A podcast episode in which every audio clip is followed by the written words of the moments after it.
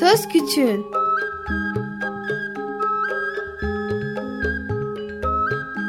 Bir Çocuk Hakları Programı Bilgi Üniversitesi Çocuk Çalışmaları Birimi hazırlıyor ve sunuyor.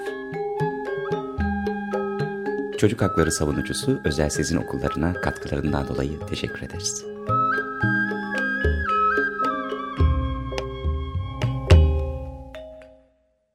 Merhaba, yeni bir Söz Küçüğün programıyla daha karşınızdayız. Açık Radyo'dasınız, saat dört buçuk ve Söz Küçüğün programını dinliyorsunuz. Bugün e, mikrofonun başında ben Deniz ve... ben Gözde. Evet, Gözde abla var. E, bugün Neşe Şahin Taşın'la konuşacağız. Sosyal Hizmet Uzmanı Derneği'nden kendisi. Aslında eğer programımızı dinliyorsanız daha önce de yaklaşık iki ay kadar önce de biz Suriyeli çocuklar üzerinden bir program yapmıştık ben çok bireysel bir olaya şahit olmuştum ve bunu toplantıda işte Gözde ablalarla ve diğer arkadaşlarla konuşmuştuk. Suriye'den gelen e, ben o zamanlar mülteci diye biliyordum ama aslında o zamanki programımızda mülteci olmadıklarını, sığınmacı olduklarını öğrenmiştim. Suriye'den gelen sığınmacılar üzerine bir program çekmiştik. Şimdi aslında Gözde abla ile birlikte konuğumuza değişen neler var? Evet biraz güncellenmiş bilgiler hı hı. E, sunmak istiyoruz size. Hem çocuklar hem de genel olarak Suriyelilerin e, durumuna ilişkin. Çünkü son zamanlarda ayrıca haberleri takip ediyorsanız e, bir takım hani Suriyelilere karşı tepkiler de var. Hı hı. O yüzden de biz bu program olarak takip etmeye çalışıyoruz aslında bu konuyu. Neşe konu... Hanım'la konuşacağız. Evet. hatta mı kendisi acaba? Merhaba Neşe Hanım. Ha, merhaba. Merhaba Neşe Hanım nasılsınız? Teşekkür ederim. Siz nasılsınız? Teşekkürler. Biz de iyiyiz. E, merhabalar. Ben de programa dahil oldum bu arada Neşe. Gözde ben. Merhaba. Gözde. Ve Deniz. Evet. Merhaba. E, aslında şey e, ilk önce yani Sosyal Hizmet Uzmanları Derneği'nden e, olduğunu biz belirttik ama kısacık seni tanıyalım istersen. E, hı hı. Biraz anlatabilir misin? Tabii. Sosyal Hizmet Uzmanları Derneği İstanbul Şubesi'nin yönetim kurulunda e, görev yapıyorum. E, yaklaşık 20 yıldır çeşitli alanlarda sosyal hizmet uzmanı olarak çalıştım. E, şu anda da bir vakıf üniversitesinde öğretim üyesi kadrosunda görev yapıyorum sosyal hizmet bölümünde.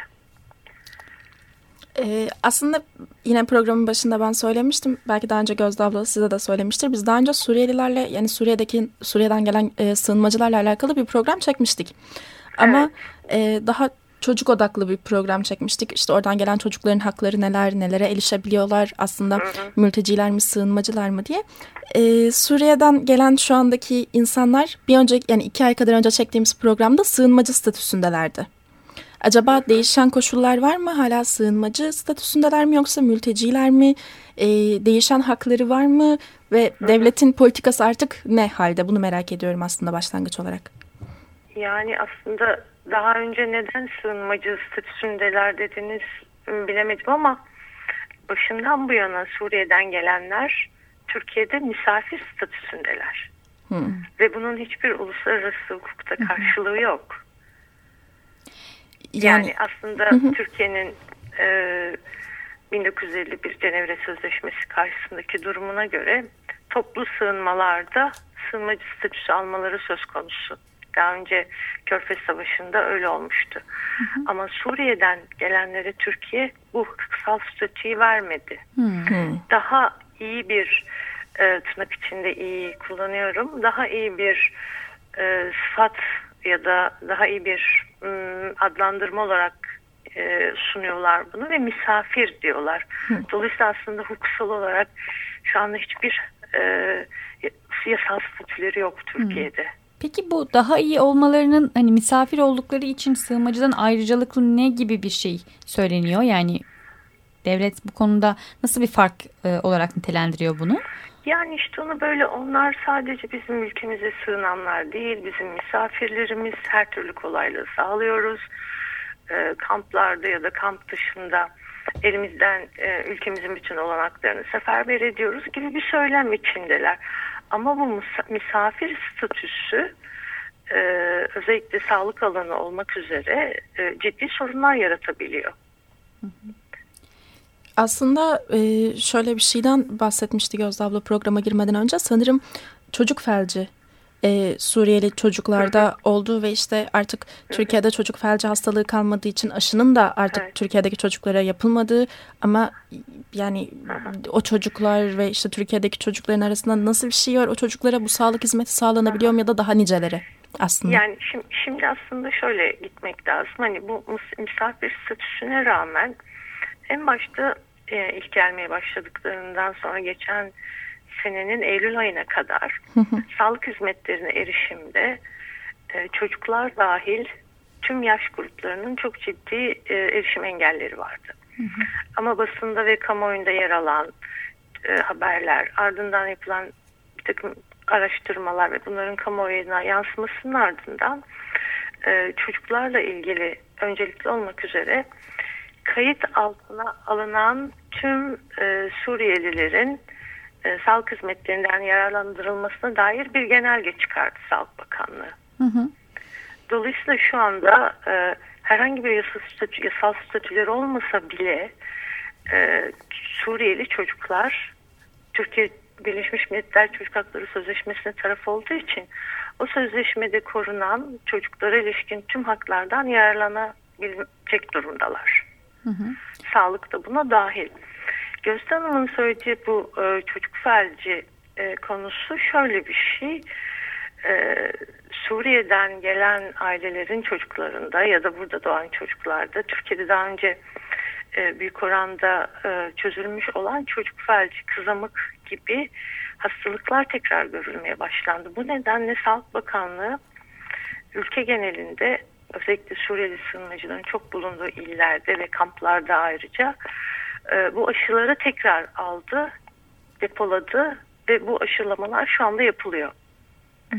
Ama risk tabii ki devam ediyor. Çünkü bir şekilde kayıt altına alınmamış, herhangi bir sağlık kurumuna ulaşamayan, biliyorsunuz İstanbul'da e, İstanbul'da olduğumuz için İstanbul'a örnek veriyorum. Sokakta, parklarda yaşayan e, çok sayıda aile var çocuklarıyla beraber. Tam da bunu söylerken e, şimdi hani rakamlar hep biraz muğlak tam rakamları öğrenemiyoruz gibi bir durum vardı bu konuyla ilgili. Şu an hani sizin elinizdeki en güncel, güncel rakam nedir? Türkiye'deki Suriyeli misafirlerin aslında sayısı. Vallahi as- ha, aslında şöyle söyleyeyim. Birleşmiş Milletler Mülteciler Yüksek Komiserliği'nin hazırladığı bir rapordan baktım ben de bu sabah. Suriye'de çatışmaların başlamasının dördüncü yılındayız Deniz. Ve bölgede, tüm bölgede şu anda 2.9 milyon mülteci var. Ee, Birleşmiş Milletler bu sayının 2014 sonunda 3.59 milyona ulaşacağını öngörüyor. Ve bu sayının 1 milyonun üzerinde bir kısmı Türkiye'de. Yani Türkiye şu anda bölgede Suriyeli e, sığınmacı diyorum ben. Sığınmacıları ba- barındıran e, ikinci büyük ülke. Birincisi Ürdün. Ve yine e, Birleşmiş Milletler'in söylediğine göre şöyle ifade ediyorlar onlar. Mültecileri yani sığınmacıların yarısından fazlası çocuk.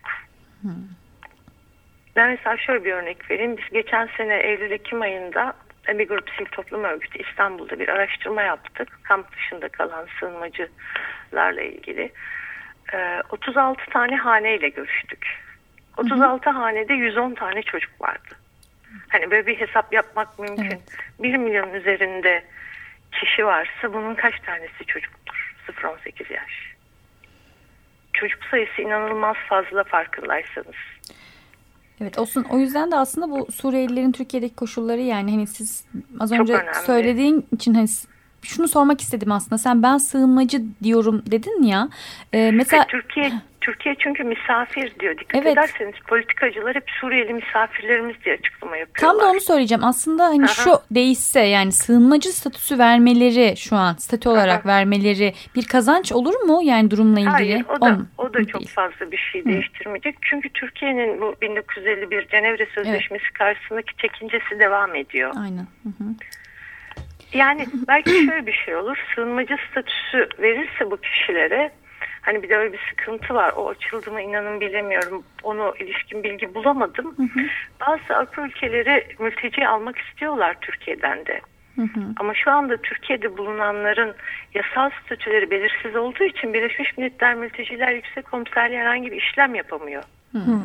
Çünkü misafir diye tanımlanan bir şey yok. Tabii yani hani sığınmacı dese o zaman Birleşmiş Milletler Mülteciler Yüksek Komiserliği'ne kayıt yaptırabilecek bu insanlar ve koşullara uygun olanlar kendilerini kabul eden üçüncü ülkelere yerleştirecekler. Ama o süreç Türkiye'de başlayamıyor henüz.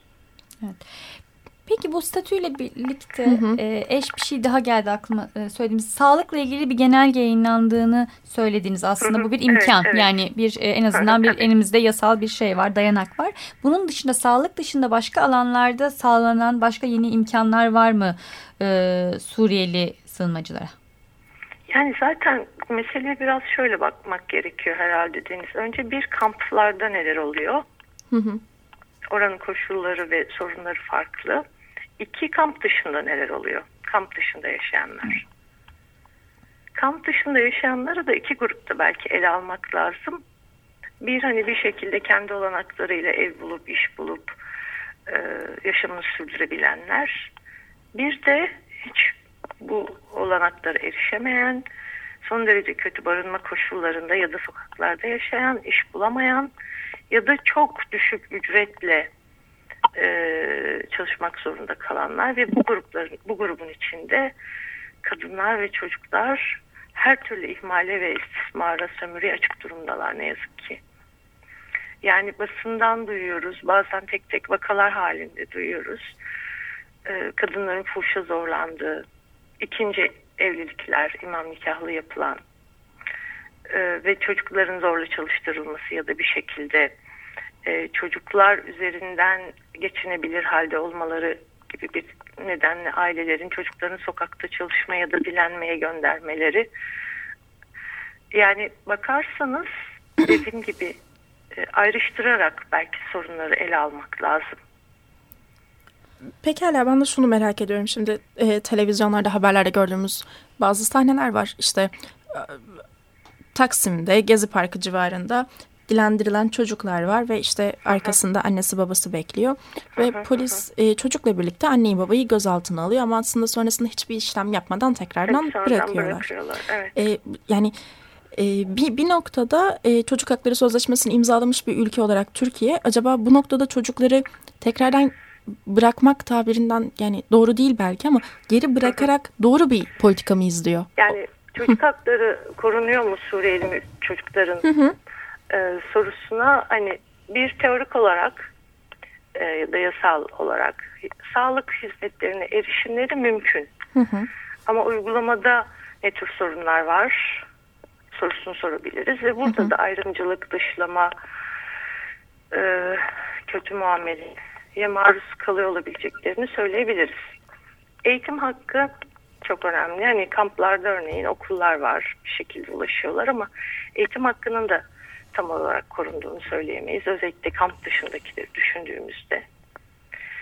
Ee, zaten e, genel olarak hani asgari de olsa bir beslenme, barınma e, ve korunma e, koşullarından yoksunlar bu çocuklar. Yani bir şekilde Türkiye'de bulunan Suriyeli sığınmacıların çocuk hakları açısından ciddi bir e, bir dizi hak ihlali içinde olduklarını söyleyebiliriz. Peki bu hak ihlallerinin temel sebebinin Türkiye'nin onlara vermediği sığınmacı statüsünden kaynaklandığını söyleyebilir miyiz? Yani sadece statü de değil. Hani o statü verilse de bu sorunlar bir şekilde devam, devam edecek. edecek. Ama statünün verilmesi belki yasal problemlerin aşılmasını kolaylaştıracak. Bir de şey sormuştunuz hani çocukların devlet korumasına alınması meselesi. Ben onu araştırdım. Yani bir şekilde refakatsiz olan, ebeveyni olmayan ve korunma altına alınan çocuklar var. Yetiştirme yurtlarına ya da çocuk yuvalarına alınan.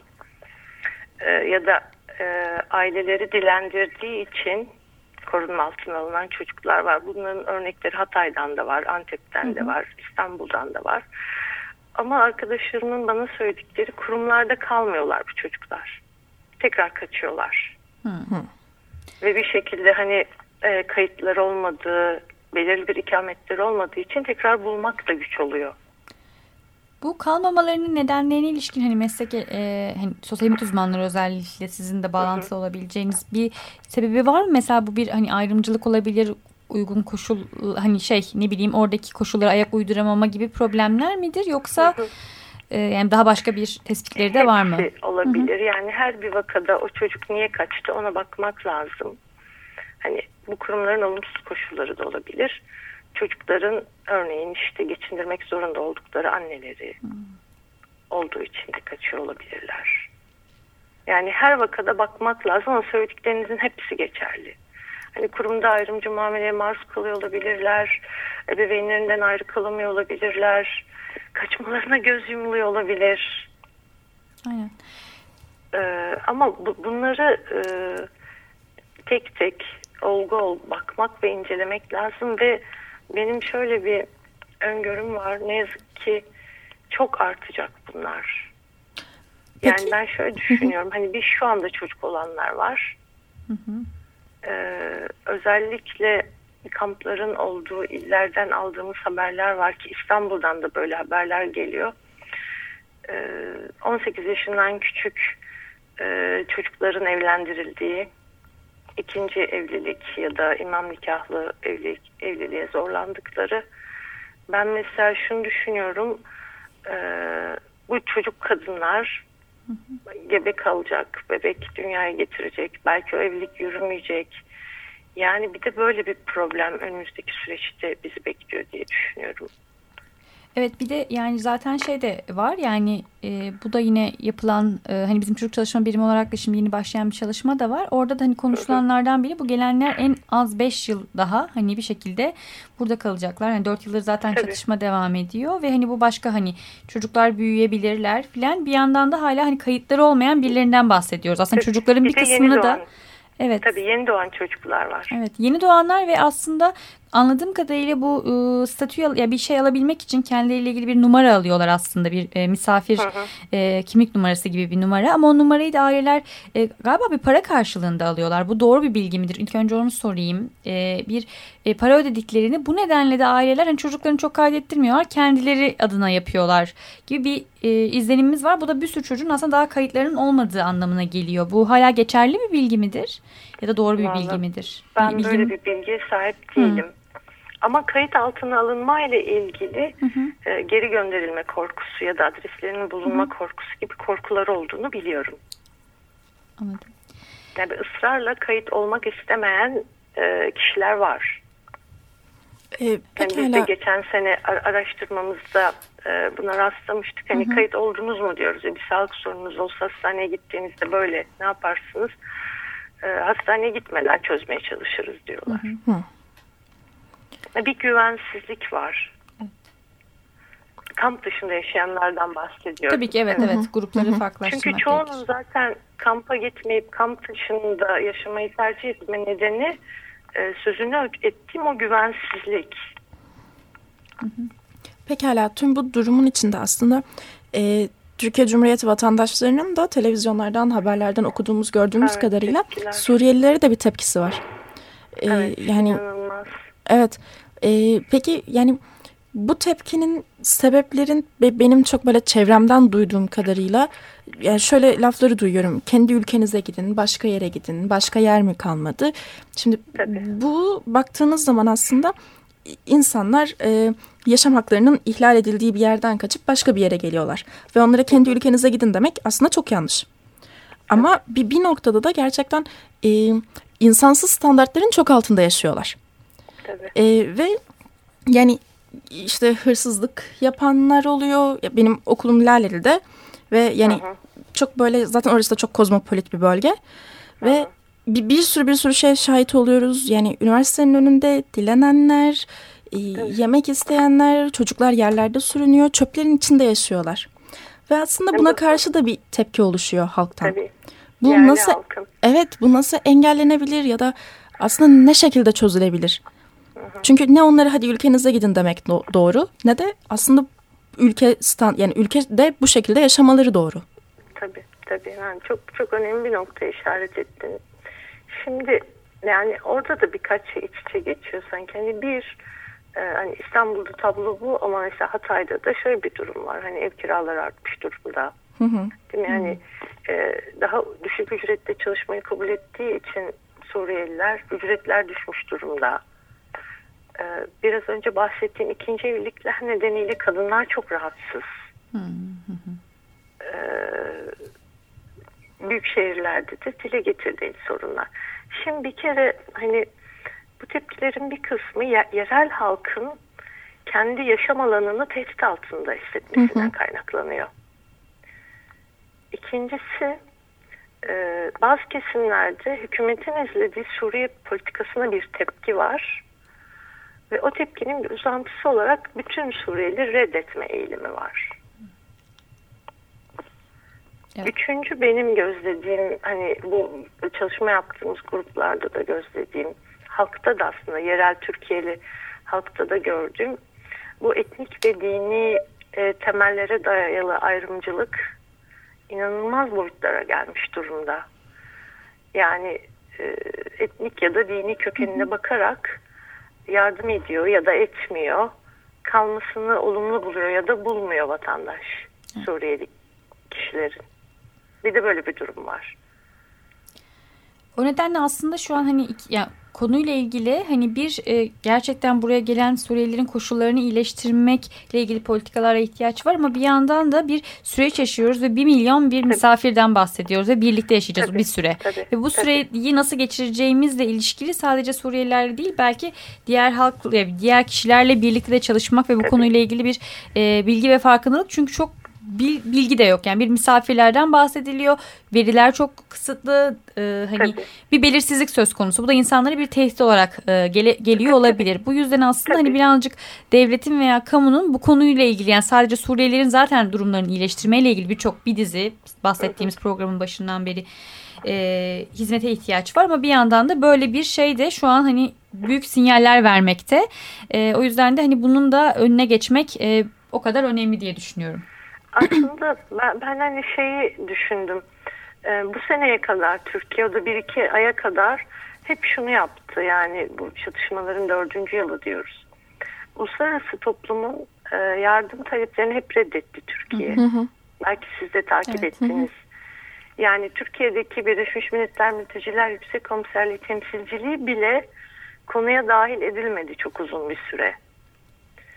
Ee, Türkiye kendi işte Sağlık Bakanlığı, AFAD, yeni kurulan Göç Genel Müdürlüğü ile bunu organize etmeye çalıştı.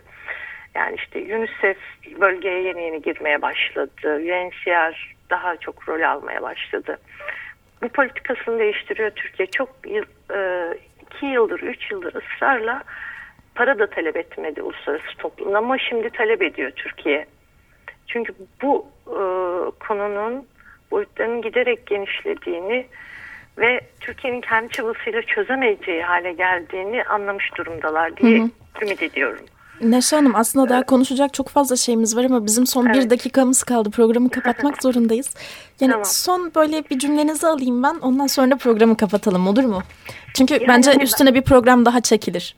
Belki evet, bir, bir ay sonra sizinle tekrardan sohbet etmek çok iyi gelir bize de. Hani belki şunu söylemek lazım. Yani bu toplumda giderek gerçekten artan bir tepki var. Hı hı. E, bu insanlara karşı, Suriye'den gelenlere karşı. E, o tepkiyi daha sağlıklı bir e, dayanışma duygusuna, yaklaşımına çevirecek hı hı. çalışmalar yapmamız gerekiyor diye düşünüyorum. Çok teşekkür ederiz programımıza katıldığınız ben için. Ben teşekkür ederim.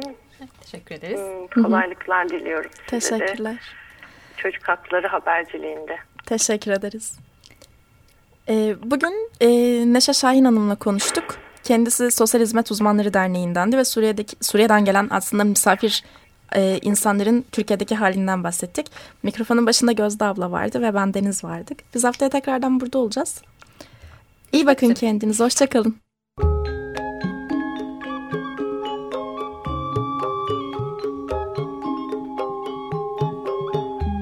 Söz Küçüğün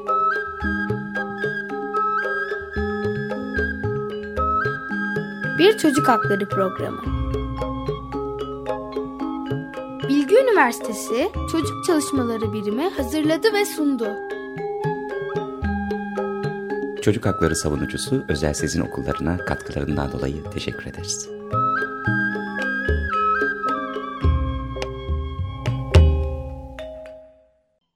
Açık Radyo program destekçisi olun. Bir veya daha fazla programa destek olmak için 212 alan koduyla 343 41 41